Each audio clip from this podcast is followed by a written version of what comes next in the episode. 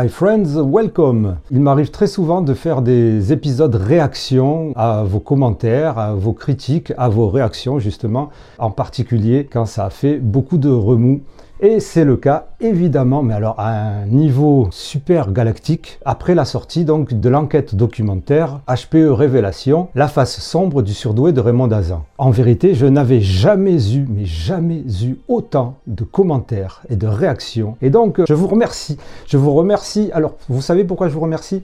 Parce que sur ces je ne, sais combien de commentaires. Il y en a, mais alors vraiment beaucoup qui sont des commentaires de soutien et d'appui. Vous avez tous compris le mal que je me suis donné pour faire cette enquête et pourquoi j'ai fait cette enquête, pourquoi j'ai fait ce documentaire et pourquoi je l'ai sorti. Vous l'avez tous compris, sauf évidemment les, les fidèles de Raymond Dazan, mais on va peut-être y revenir. Mais je suis vraiment flatté, je suis vraiment flatté que vous m'accordiez toute cette place, toute cette importance. Voilà. Donc je vais plutôt m'attacher à faire des réponses aux commentaires constructifs. Parce que, parce que voilà, parce que sur la, je ne sais combien, je, n'avais jamais reçu évidemment autant de critiques euh, de, et d'attaques, plutôt, plutôt d'attaques qu'après la parution de ce documentaire. Et comment dire? Ben, Comme je le dis dans le documentaire, à part deux, trois personnes, euh, la plupart des gens qui défendent Raymond Dazan ne savent pas s'exprimer et n'ont aucun argument en vérité, aucun argument, zéro. Je ne sais pas à quoi c'est dû. Est-ce que c'est un biais? Est-ce que c'est les seules personnes qui osent qui osent euh, défendre Raymond Dazan en ligne sont les personnes qui ne savent pas s'exprimer, parce que celles qui savent s'exprimer n'osent pas justement montrer qu'ils apprécient Raymond Dazan. Ça, c'est une question que je me suis posée aussi. Je ne nie pas que Raymond Dazan ait des connaissances et des gens qu'elle a eu peut-être comme patients, qui savent critiquer en argumentant, en avançant, euh, en étayant, en avançant des propositions, en avançant des démonstrations. Je ne nie pas qu'il en existe pas. D'ailleurs, il y en a deux ou trois qui me, qui me contactent régulièrement après chaque vidéo sur Azan et que je remercie et que je salue bien bas parce que franchement, ce sont des gens que j'ai appris avec le temps à pas comprendre, mais en tout cas à apprécier. Pas comprendre parce que je n'arrive pas. Enfin, je, je, comprends leur position, mais je n'arrive pas à comprendre qu'ils puissent. Euh, s'intéresser à une personne aussi euh, incohérente que Raymond Dazan. Ou alors cohérente, et si elle est cohérente dans ce cas-là, c'est vraiment, vraiment, vraiment, vraiment négatif pour elle. Mais bon, voilà, en dehors de ces quelques personnes, les autres, euh, je sais pas, hein, c'est comme une cour de récréation ou, la cantine de la maternelle quand il n'y a plus de compote, quoi. C'est du chouinage euh, avec des mots qui se je sais pas, qui s'entrechoquent avec des insultes, euh, des vous êtes nuls, vous avez rien compris. Pendant euh, deux ans, pendant la pandémie, j'étais sur Twitter à essayer de combattre à la, machette intellectuelle les complotistes et sur Facebook aussi. C'est pareil, là aussi c'est pareil, très peu savent avancer des arguments, savent donner des sources. Des fois, ils ne savent même pas de quoi ils parlent en, réalité. C'est uniquement du ressenti, de l'émotion. Euh, ce qu'ils appellent de l'intuition. Effectivement, c'est la base de, c'est la base des fake news. Là, je vais loin. Je vais commencer sur vos premières critiques constructives. C'est parti. Dans un ou plusieurs moments de ce documentaire, je parle de TSA ou du TDAH, c'est un début, comme étant des pathologies plutôt que des troubles. C'est une grosse erreur d'inattention, une erreur regrettable. Alors en fait, d'ordinaire, j'ai plutôt l'habitude d'avoir une phrase toute faite qui dit trouble ou pathologie histoire de ne pas embrouiller, ni m'embrouiller moi, ni, ni embrouiller les gens. Parce que je sais très bien que pour beaucoup de personnes, le TSA, le trouble du spectre autistique, et le TDAH, le trouble de l'attention avec ou sans hyperactivité, seraient plutôt des troubles que des pathologies. J'ai répondu à ces personnes, oui, vous avez raison, ce sont des troubles. Mais il s'avère que ce n'est pas si simple que ça, et ça va me permettre de faire un petit épisode spécial. Qu'est-ce qu'un trouble? Qu'est-ce qu'une pathologie? Comment les différencier? C'est utilisé souvent en médecine et en psychologie pour décrire des problèmes de santé mentale ou physique qui sont souvent liés. Mais les deux troubles et pathologies ont des significations évidemment différentes. Alors un trouble, ça serait un état de santé qui perturbe le fonctionnement normal de l'organisme, que ce soit au niveau physique ou mental par exemple. Alors que la pathologie, c'est d'abord l'étude des maladies, mais aussi la description d'une maladie particulière ou d'une condition médicale particulière. Une pathologie, ça peut être utilisé pour décrire un ensemble de symptômes, de signes et de résultats de tests qui indiquent la présence d'une maladie particulière. Il s'avère que, effectivement, un trouble peut être une pathologie. Et certains troubles, comme euh, le trouble du spectre autistique et le TDAH, sont reconnus, étudiés dans le cadre de la médecine ou de la psychologie, par exemple, comme la dépression, c'est une trouble et une pathologie. Et il se trouve que certaines personnes considèrent le TSA ou le TDAH comme un trouble, mais aussi une pathologie, ou en tout cas comme une pathologie peut-être, même plus qu'un trouble. Et le trouble, c'est vrai qu'il y a ce côté continuum et tout ça, mais donc, si c'est pas très clair pour vous, c'est normal. Pour moi, c'est pas très clair non plus. Et figurez-vous que pour les spécialistes, c'est pas très clair non plus. Voilà. On reviendra dessus. C'était vraiment des remarques super intéressantes et super importantes. Deuxième remarque ou critique, le documentaire serait trop long. Ce qui rejoint la troisième remarque ou critique, que je vous donne tout de suite, le documentaire serait trop court. Alors en fait, comme je l'ai dit, répété, euh, et je vous l'ai dit en début, cette enquête documentaire m'a pris vraiment beaucoup de temps. Et donc, comme je vous ai dit, j'ai accumulé un nombre incroyable de documents, qu'ils soient audiovisuels ou qu'ils soient écrits. Je suis devenu carrément, il me semble, le spécialiste euh, de Raymond Dazan, à tel point que ça a été mon point fort lors de la confrontation, le fameux clash enregistré avec Raymond Dazan, que j'ai préféré ne pas sortir pour ne pas faire un bad buzz. Parce que à chaque fois qu'elle abordait un point qui lui paraissait important, où elle se disait Ah, là, je, là, je vais lui parler d'un truc, je vais l'embrouiller, eh bien, il se trouve que je le connaissais et que j'avais aussi tout décortiqué pour savoir si ce qu'elle disait dans sa légende, c'était vrai faux. Donc, chaque fois qu'elle me sortait un truc, je lui disais Mais non, regarde, là, tu dis ça, là, tu dis ça, et là, il est écrit ça, et ce que tu dis est faux. Ce qui n'a pas arrangé les choses dans notre animosité réciproque et, euh, qui a envenimé, évidemment, euh, l'atmosphère. Tout ça pour dire que j'avais accumulé tellement de choses que j'avais du matériel pour au moins, je ne sais pas combien d'heures. Et j'ai fait, j'ai réalisé trois ou quatre versions de ce documentaire, des versions où j'appuyais sur des faits, des événements euh, que j'avais décortiqués, que je n'ai pas du tout mis dans la version finale. J'ai pour quatre heures d'enregistrement, j'ai pour quatre heures de documentaire. Il fallait faire un choix, soit un documentaire en épisode, en grand épisode, soit en dix petits épisodes, soit en quatre grands épisodes. Mais je me suis dit que c'était peut-être pas la meilleure tactique si on voulait frapper un grand coup. Oui, il y a des passages de la mythologie, de la légende de Raymond d'Azan que j'aurais pu traiter, ne serait-ce que pour ses fidèles, parce que ses fidèles la croient et pour démontrer que ce qu'elle dit est faux, mais ça n'aurait pas vraiment de valeur pour expliquer ou pour aller droit au but. L'objectif étant, si vous l'avez compris, de la prendre à son propre jeu, c'est-à-dire ne pas appuyer sur des trucs que tout le monde sait et qu'on peut facilement tourner au ridicule, euh, sa manière de parler, euh, son inculture, euh, son anticonformisme, sa manière de proposer des réunions payantes ou des rassemblements payants, ou ces fameux diagnostics qui en réalité ne sont pas des diagnostics, puisqu'elle n'a aucune méthode de diagnostic, elle fait juste que parler, et puis au bout de 5 minutes, un quart d'heure ou 40 minutes, elle dit oui, toi t'es surdoué, toi t'es HP, toi t'es HP, toi t'es QI, toi t'es HPE. Bon, euh, et qui coûte 120 euros les 40 minutes. Le problème, c'est que ces témoignages, évidemment, on ne peut pas les vérifier, mais il y en a beaucoup. Est-ce que autant de témoignages peuvent être faux?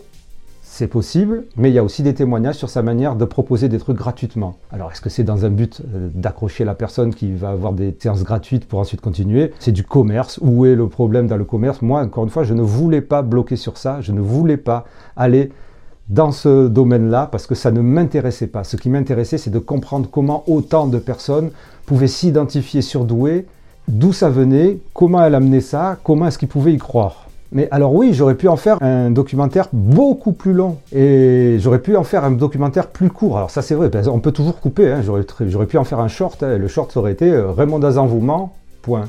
Mais, mais euh, oui, j'aurais pu le faire. Ça m'aurait pris trois ans de plus parce que c'est très dur de couper, couper, couper. Si vous saviez comme j'étais dégoûté d'enlever des trucs que je, que je, voulais vraiment dire et tout ça, c'était vraiment, c'était, c'est vraiment compliqué en fait. C'est vraiment compliqué. C'est un boulot. Quatrième remarque critique, et constructive, j'ai utilisé le principe du montage pour arriver à donner une image fausse de Raymond Hazan. Lorsqu'on fait une critique littéraire, on utilise des extraits du livre. Lorsqu'on fait une critique d'un film, on utilise des extraits du film et on fait des montages. Oui, ce sont des montages. Effectivement, ça correspond aux narratifs, aux idées qui sont défendues et aux propositions qui sont données dans le documentaire. Et c'est normal, tout le monde fait ça. Et Raymond Hazan fait la même chose lorsqu'elle vous cite du Lacan ou du Freud. C'est exactement pareil. Le but était de montrer le côté sombre principalement, en plus de la supercherie et de la mystification. Et lorsque j'ai compris que c'était une construction, un détournement, une substitution d'une notion pour une autre, de la notion de surdoué que tout le monde connaît, qui parle de haute intelligence et de haute capacité intellectuelle, et qu'elle a décidé de substituer à la place quelque chose qui est de l'ordre de la pathologie, justement, de la maladie, qu'elle voudrait classer le surdoué en handicap et qui en fait concerne les personnes qui ont été abusées, maltraitées dans leur enfance et qui ensuite ont développé tout un tas de comportements qui relèveraient plutôt de maladies mentales pour la plupart qu'autre chose, elle n'est pas du tout dans le même monde que les gens qui parlent de surdoués. Elle parle de maladies mentales, elle parle de gens abusés, elle parle de gens maltraités, elle parle de traumatisme. Une fois que vous l'aurez compris, il y aura plus d'ambiguïté. Les, extraits que j'ai pris, c'est pas des extraits que je ne voulais pas faire reparler. C'est pas moi qui l'ai forcé à dire que les schizophrènes sont des surdoués. Ce n'est pas moi qui l'ai inventé. Ce n'est pas moi qui ai inventé son discours. Alors même si j'ai fait un montage, ce n'est pas moi qui lui ai placé les mots dans la bouche, ce n'est pas un montage qui a montré que son monde était dark, son surdoué n'est pas positif. C'est relié directement à des névroses, à l'agoraphobie, à des envies suicidaires. C'est dark, c'est sombre, c'est négatif, il n'y a rien. Pour moi, il n'y a rien. Je suis rentré dans un monde, j'ai eu du mal parce que pendant deux mois, je lisais que des trucs négatifs. Mais elle ne parle pas de surdoué. Elle aurait dû l'appeler autre chose dès le début. Et encore une fois, je le répète, lorsque les gens lui font remarquer, elle s'en fout parce que comme Trump, elle ne supporte pas la contradiction et elle ne supporte pas qu'on lui dise qu'elle a tort et elle ne supporte pas d'avoir tort et elle ne peut pas revenir en arrière. En réalité, lorsque le principe même, le résumé du surdoué de Raymond Dazan, c'est que c'est un extraterrestre malheureux dans un monde de minables, où est le positif Même si quelquefois elle dit oui, on peut peut-être être heureuse en restant dans sa bulle, mais on s'en fout complètement. Rester dans une bulle, c'est pareil, c'est pas positif du tout. Et le seul truc de positif qu'elle dit, c'est il faut s'accepter en tant que surdoué, accepter sa maladie. Non, ce n'est pas une maladie. Être surdoué n'est pas une maladie. Et c'est pas une maladie parce que ce n'est pas de ça dont tu parles. Tu ne parles pas des surdoués. Basta. Tous ceux qui veulent se croire surdoués à partir de ce que dirait Mondazan sont dans le faux. Il n'y a pas de juste milieu. Et je comprends que Raymond Dazan puisse faire du bien lorsqu'on a été traumatisé, abusé et tout ça. Mais, mais lorsqu'on a été traumatisé et abusé, ça n'a rien à voir avec être surdoué. Il n'y a pas de juste milieu. Il n'y a pas d'un truc qui pourrait se rapprocher euh, des tests de Raymond Dazan et qu'on pourrait dire Ah ben oui, quand même. Non, non, non, non. Elle ne parle pas des surdoués. Point barre. Et donc il fallait montrer dans son jeu ses incohérences, ses contradictions et le fait que tout ce sur quoi elle se basait principalement pour parler des surdoués, c'était un malentendu à minima. Pour moi, c'est une supercherie et une mystification, que ça soit volontaire ou involontaire. Cinquième remarque, euh, des gens bien intentionnés et des followers du podcast m'ont dit oui tu devrais pas t'embarquer dans une guerre comme ça et aussi on dirait une bataille d'ego. Alors là la réponse est un peu plus nuancée parce qu'évidemment je ne vais pas mentir, oui, on dirait une bataille d'ego, oui, ça ressemble à une bataille d'ego, et c'est possible que ça soit une bataille d'ego. Mais comme je l'ai dit dans le documentaire, on ne peut pas s'attaquer au concept de Raymond Dazan sans s'attaquer à Raymond Dazan. Le concept de Raymond Dazan, c'est Raymond Dazan. De la même manière que si on attaque le podcast intensément, on va principalement m'attaquer moi et pas les invités ou pas les followers. Donc à ce niveau-là, effectivement, oui, on dirait que c'est une bataille entre Raph et Raymond Dazan. Mais bon, je ne sais pas comment ça pourrait être autrement. Alors, tout, de même, elle n'est pas toute seule, hein, parce que le nombre de personnes, le nombre de commentaires négatifs, d'attaques que j'ai eu personnels de la part de ses fidèles, je peux vous dire qu'elle n'est pas toute seule. En tout cas, lorsqu'on sort un documentaire, il faut qu'on assure, entre guillemets, la promotion du documentaire. Et les promotions de nos jours, ce sont des messages qui passent par Internet, qui passent par des réponses, qui passent par des interactions et des interpellations sur différents réseaux sociaux et qui peuvent faire penser quelquefois à des guéguerres. Ça serait complètement idiot de bosser autant, sortir un documentaire et ne plus en parler le, le lendemain pour éviter de faire un bad buzz. Mais après, je comprends qu'on n'est pas obligé de tomber dans la cour de récré. Mais nous sommes en 2023 et la cour de récré, ben, le président de la République y tombe lui aussi, euh, tous les philosophes y tombent aussi. Euh, souvent, ça s'appelle Twitter et, heureusement que j'y suis très peu sur Twitter parce que là, c'est le bazar total. Vous ne pouvez pas aligner deux mots sans vous insulter. Donc voilà. Il faut voir aussi que je ne suis pas la première personne, bien entendu, à dénoncer Raymond Dazan et dénoncer son monde, ses pratiques et leur dangerosité, mais ce média est le seul à l'avoir fait de manière aussi complète et de manière aussi poussée. Et c'est le seul aussi qui ose le dire de manière aussi publique. Pour revenir à ce que je disais en début, c'est dans l'ADN de ce podcast.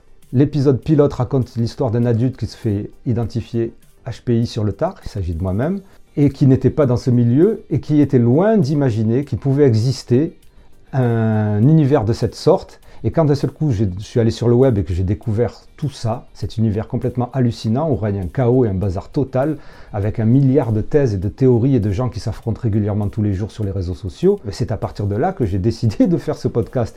J'ai trouvé ça super fascinant et j'ai trouvé que ça allait dans la continuité de ce que j'avais connu avec le militantisme anti-Trump et le militantisme anti-complotiste.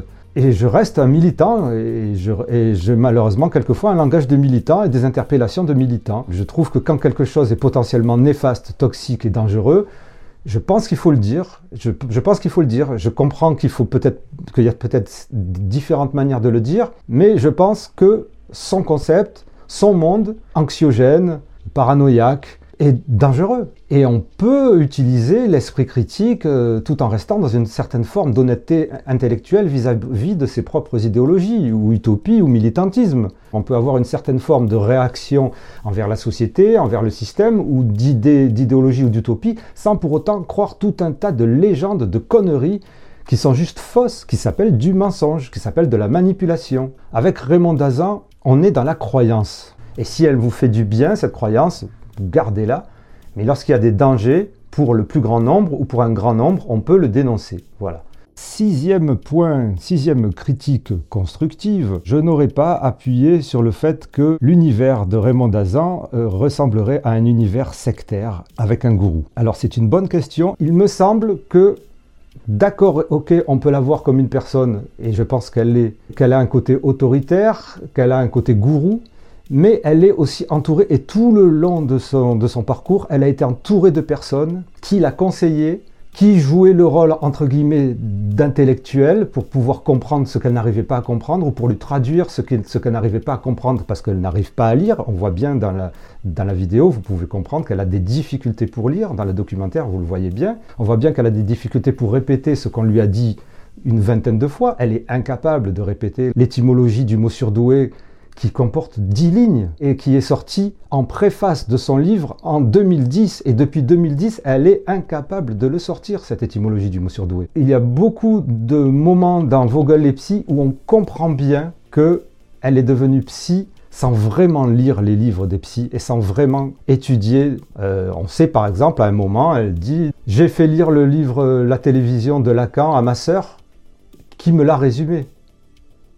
Et elle dit, ouais, de toute manière, c'est incompréhensible. Et, mais après, ça l'empêche pas de tout le temps citer du, Lacan dans toutes ses vidéos. Alors, qui c'est qui lui a ressorti ça? Il y a une team, euh, Raymond Dazan. Il y a un groupe, tout un tas de collaborateurs qu'elle a depuis très longtemps, depuis le début pratiquement. Et qui probablement font donc partie de son organisation et s'occupent de tout un tas de trucs. Je vous ai parlé de, des problèmes, de ses problèmes intellectuels, peut-être, mais aussi, surtout, sans doute, des problèmes financiers, de l'organisation. Donc, on pourrait peut-être en déduire qu'il y a un système Azan. Est-ce que ce système, ce sont des gens qui fonctionnent en groupe plus ou moins démocratique? Est-ce que ce système, c'est Raymond Dazan qui chapeaute tout le monde ou qui dirige tout le monde comme une dictatrice ou comme une gourou? Je ne sais pas.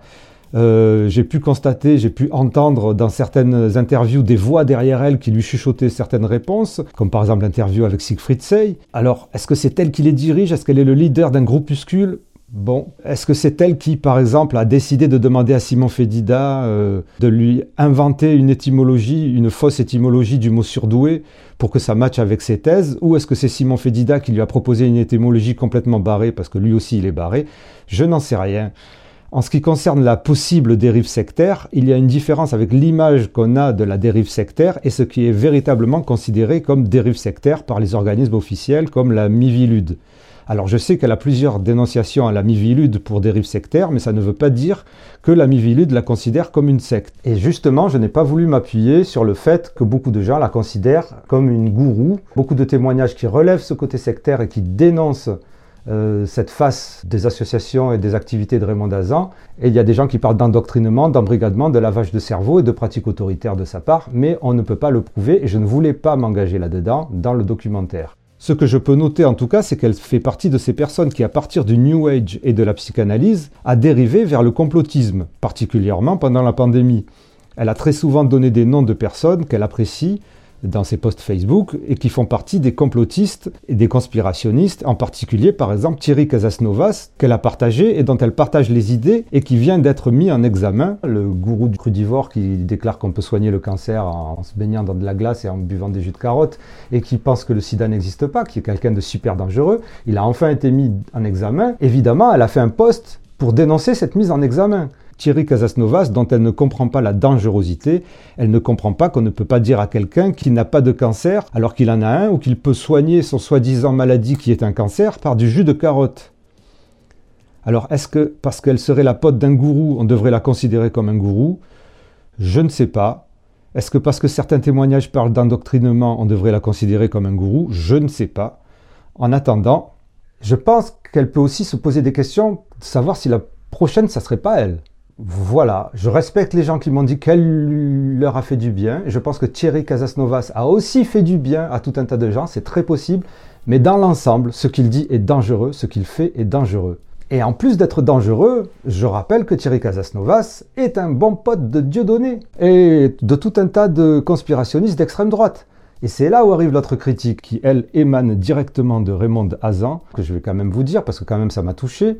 Sur un documentaire d'une heure, Raymond Dazan n'a fait aucun commentaire ou aucun argument pour démonter mes analyses, mes démonstrations. Le seul truc qu'elle a dit, c'est c'est un montage machiavélique et un montage antisémite. Et elle parcourt toute la page de commentaires en balançant des phrases comme ça à tous les gens qui commentent. Il se trouve, et je lui ai déjà dit avant le documentaire, on déjà, je lui ai déjà expliqué que ça marchait pas sur moi, parce qu'il se trouve que ma mère est juive et que moi-même, pendant des années, j'ai été dans le milieu antiraciste, antifasciste et contre l'antisémitisme. Je, ne sais même pas de quoi elle parle. Vous voyez comment elle essaye d'avancer toujours dans une posture victimaire. Toujours la même posture, celle qu'elle a depuis toute petite. Il n'y a rien qui vient de sa faute, rien, rien, rien.